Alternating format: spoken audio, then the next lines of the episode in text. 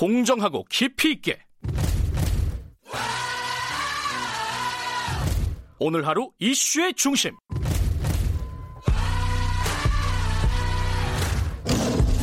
김경래의 최강 시사.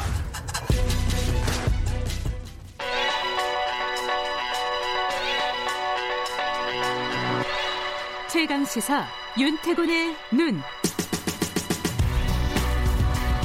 네, 윤태곤의 눈 의제와 전략그룹 더모아의 윤태곤 정치 분석 실장 나와 계십니다. 안녕하세요. 네, 안녕하세요. 이제 총선이 한 두 달 하고 며칠 남았죠? 그렇죠. 그래서 예. 이제 오늘이 2월 7일 금요일이지 않습니까? 네. 제가 이제 매주 금요일에 나오는데 이제 총선 때까지는 총선 흐름에 대해서 쭉 이야기해 볼까 싶어요. 그러면은 한 몇 번 남았나요? 10번. 하, 예, 10번 정도. 그래도 이야기할 수 10번이나 있을 거예요. 남았군요. 그렇죠. 예. 자, 아, 지금 이제 흐름에 대해서 그럼 먼저 네. 총론적으로 좀 볼까요? 사실 이제 연초부터 민주당이 좀 좋지 않은 흐름이 있었어요. 그래서 설 연휴 직전에 올해는 설이 빨랐지 않습니까? 네. 그 문희상 의장 아들 문석균 씨 불출마 선언도 이제 이끌어내고 그랬는데 그 이후로도 별로 안 좋았거든요. 별로 안 좋다는 거는 어떤 그 인재 영입이나 이런데 그렇죠. 예. 설, 설 연휴 직후에 그 원종권 씨 사태 터졌지 않습니까? 그럼 아직도 시끄럽더라고요. 예, 그러면서부터 이제 영입 인재들의 검증 문제, 예. 불투명성 이런 이야기가 나오고 있고 또 검찰과의 갈등도 계속되고 있고 아, 또 그렇죠. 이번 주에는 추미애 장관이 그 전현직 청와대 인사 등에 대한 공소장 13장 비공개 결정했고 근데 이 어제 밤에 다 공개됐어요 언론에 의해 가지고 예, 예. 괜한 짓을 한 것 같기도 하고 그래요. 그러니까요. 예. 그리고 이제 김의겸 전 청와대 대변인 불출마를 이끌어내는 등 악재를 차단하려는 노력이 없지는 않는데 그리고 신종 코로나 바이러스. 어, 이건 총선 때까지 반드시 가겠죠. 그죠? 그렇죠. 예. 예. 그런데 가장 최근 어제죠? 그 네. 여론조사 보니까 여당 지지율이 조금 올랐어요.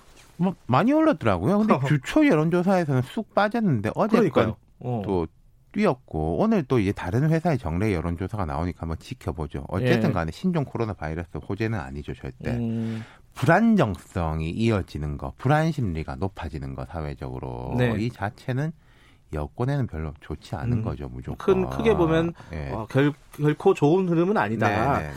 예, 자, 여당은 그렇다 치고 야당은 어떻습니까 네. 흐름이? 얼마 전까지만 해도 한국당 좀 좋았습니다. 김영호 전 국회의장이 공간위원장 선임 효과 그리고 보수 통합 본격화 음흠. 그리고 방금 뭐 나왔지만은 물갈이 이런 것이 이제 긍정적인 요소였거든요. 네. 그럼 자 이렇습니다. 상대방은 흐름이 안 좋고 나는 흐름이 좋고 예. 그게 교차하는 거잖아요. 그렇죠. 그럼 교차점이 추세로 이어지면 큰 변화가 됩니다. 무슨 골드 크로스, 데드 크로스 뭐 하는 게 음. 이제 그런 이야기인데 네. 그런 추세가 되면 또 흐름은 스스로 관성을 갖게 되는 그럼요. 거거든요. 네. 근데 한국당이 문제는 좋은 흐름을 이어가지 못하고 있다. 그게 방금 김재원 의원하고도 오랫동안 얘기한 맞아요. 길게 얘기한 황교안 대표 문제죠. 그렇죠. 예. 사실 지금 공관위 호재가 사라진 건 아니고 김영호 위원장 외에 이석연 위원 등의 결기도 여전하고 제가 좀 취재해 보면은 실무적 준비 같은 건 좀 진행이 꽤 돼 있는 것 같아요. 음흠. 그리고 이제 미래한국당 꼴 나온 면이 좀 있는데 이건 어떻게 보면 새로운 게 아니거든요. 알려진 그렇죠. 오래된 얘기죠. 예, 오래전 예. 다 노출된 이야기. 예. 근데 이제 문제는 따로 있는 거죠. 황교안 대표 그렇죠. 출마 문제. 네. 와 이게 벌써 지금 어, 몇 주간 계속되고 있는 것 같습니다. 그러니까 황 대표가 뭐 수도권 험지 이야기하면서부터 이렇게 된 건데 이제 문제는 황 대표 개인만의 문제가 아닌 게 이게 황- 이게 계속 이제 막혀 있으면서 TK 중진 물갈이 뭐 이런 거 아니겠습니까? 아니 뭐 당신은 뭐 이렇게 막 좌고우면 하면서 우리 보고는 나가란 말이냐. 그리고 홍준표, 김태호 등 이제 대표급 인사들의 전략적 배치. 예를 들어서 민주당 같은 경우에 자 김두관, 김포에서 빼서 양산 뭐 이런 식으로 배치들을 하고 있는 거잖아요. 네. 그러니까 이제 거기에 맞춰가지고 한국당도 이렇게 차포, 마상, 포석을 놔야 되는데 그럼 이제 아하. 황교안이라는 차 장기로 치면은 이 차를 어디다가 둬야 될지 모르니까 포, 마상도 못 아하. 움직이는 거죠. 그러니까 이게 황교안 병목 현상. 음, 결국 지금 아까 오늘 아까 중앙일보 기사 보니까 어, 종로 출마 안 할 거면은 불출마해라 뭐 이런 얘기도 했다고 그러니까요. 했다고 하고요. 이게 자. 이게 참 어렵습니다 지금. 예, 그러니까 어제 오늘 이렇게 보면은 자, 황 대표 어제 좀 신경질적인 반응을 보였거든요. 음. 재총선 행보는 제 판단과 스케줄대로 해야 한다. 이리 와라 그러면 이리 가는 건 합당하지 않다. 제가 어디에 출마할 것인가 하는 것은 제 개인의 문제로만 볼 게 아니다. 그래서 문제예요. 자기 개인의 문제만이 아니래요. 예, 예, 예. 근데 또 회의에서는 당직자들 앞에서 혼자 살려면 다 죽는 게 선거다. 이번 총선에서 이기지 못하면 내일은 없다. 소아에 집착해 각자 도생하다 보면은 국민이 주신 마지막 기회를 놓치게 될 것이다. 이렇게 말했는데 다 맞는 말이에요. 좋은 말이네요. 예. 근데 이 말들이 제각각 따로 놀고 있다. 본인은 음. 좌고우면 남은 선당후사. 이러면 이게 희화화의 대상으로 전락한다는 거죠. 제일 안 좋은 게 그런 거예요. 정치에서는 옳고 그르다, 좋다 나쁘다, 지지한다 반대하는 것보다 한다보다 우습다. 아. 라는 게 제일 안 좋은 거거든요. 그 우습다는 말 중에 대표적인 요새 농담이 당선 가능한 험지 뭐 그렇죠. 이런 이런 예. 농담들이 있잖아요. 예. 뭐그 와중에 지금 공간위 쪽에서는 험한 소리도 나오고 있습니다. 이석형 공관위원이 이제 언론 인터뷰에서 황교안 일병 구학이냐 종로에 안 나가 뭐 의미 없다 이런 직격탄에 날렸고 뭐 익명의 공관위원들 아유 되게 험하더라고요. 말은 이순신인데 행동은 원균보다 못하다. 원규는 아, 감정적으로 이렇게 되면 안 좋아지는 거예요. 그러니까요. 예.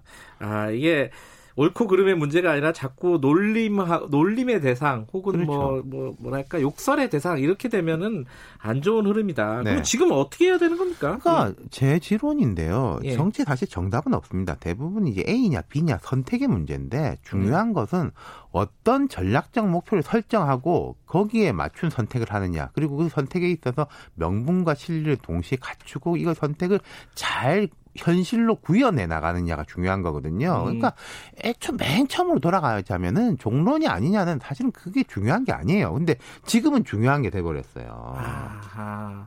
그러니까 황교안 대표가 종로냐 아니냐를 중요하지 않게 만들었어야 그렇죠. 되는데 그게 예. 중요하게 만들 여기까지 끌고 왔다 예. 이런 말이네요. 그러니까. 계속 선택지가 좁아지고 아까 제가 병목 현상이라고 만들 예. 말씀드렸는데 병목 현상이라는 거는 좁은 데 있어 가지고 앞으로도 못 가고 뒤로도 못 가는 거잖아요. 네. 자, 지금 경우의 수를 놓고 보죠. 종로에 만약에 지금 나가 이기면 예. 제일 좋죠. 근데 이제 그렇죠. 예, 예. 지면은 타격은 타격일 거예요. 근데 예. 애초부터 어렵지만 내가 나가겠다. 음. 라고 해가지고 만약에 졌을 때 하고 지금 하고 달랐을 것이다. 그 손학규 대표 같은 경우에 지금 되게 이제 뭐 이분이 어려움에 처해있지만 18대 총선 때요. 그러니까 이명박 정부 출범 직후에 그때 종로에 나갔어요. 음. 실주하면서 졌어요. 아하. 근데 그 이후에 거기에 대해서 그래도 자기가 선거를 이끌고 종로는 상징적인 곳에 나갔다는 걸 민주당에서 대체로 인정을 받아가지고 민주당 당 대표도 되고 음흠. 이제 물론 이제 문재인 대통령의 그 혁신과 통합을 합당시킨 다음에 그게 또 안 좋아진 게 있지만은 음흠. 그 종로 출마에서 패배한 게 18대 2007년 손학규 2008년이구나 2008년 손학규에게는 되게 괜찮은 패였었거든요. 음. 그러니까 지더라도 그게 좋게 지느냐가 있을 네. 수 있는데 지금은 이게 지더라도 막 떠밀려가지고 나가서 지게 되는 게 되는 거고 예. 그 다음에 뭐 공관위에서 종로 아닌 불출마해라 이랬다는데 지금 그렇게 돼버렸습니다. 왜? 왜냐면요. 종로 아니고 다른 곳에 나간다고 가정해보죠. 딴 데 나가서 지면은 정말 말이 안 되는 거예요. 아. 거의 정계 은퇴 각 입니다. 그러면은 다른 곳에 나가면은 무조건 당선돼야 돼요. 예. 근데 그런 곳은 아까 뭐 당선 가능한 험지 우리가 그 이야기 했지만은 험지라고 말하기 어렵습니다. 그리고 만약에 종로가 아니라 딴 데 뭐 용산 뭐 어디 이런 데 나간다고 한번 가정해 보죠. 아까 제가 무조건 이겨야 된다 말씀드렸지 않습니까? 네. 그럼 황 대표는 전체 선거가 아니라 자기 선거에 집중할 수밖에 없는 거예요. 아, 그리고 그렇죠. 당에서도 여기 황교안이 여기서 지면은 당이 전반적인 타격을 받으니까 예. 딴데 음. 쏟아야 될 에너지들을 그 뭐 용산이라든지 이런 데다가 쏟아 넣을 수밖에 없는 거죠. 황 네. 대표가 자기 선거 말고 전체를 이끌어야 될 책임이 있는 사람인데 네. 자기 선거에다가 나뿐만 아니라 다른 에너지까지 이제 넣게 된다. 이런 음. 꼬여버리는 거예요. 예. 지금. 근데 지금 말씀을 들어보니까 그러면은 종로 출마 안 하고 불출마할 가능성이 높아 보이는데 논리적으로는 귀결은 그렇지 않습니까? 그러니까 이게 지금 불출마를 하더라도 예. 내가 막 이렇게 불출마를 하는 거하고 예컨대 안철수 대표 같은 경우에는 뭐 옛날에 뭐 서울시장 나가니만 이런 것 때문에 힘들은 겪어가지고 제가 볼 때 딱 하나 잘한 거는 이거예요.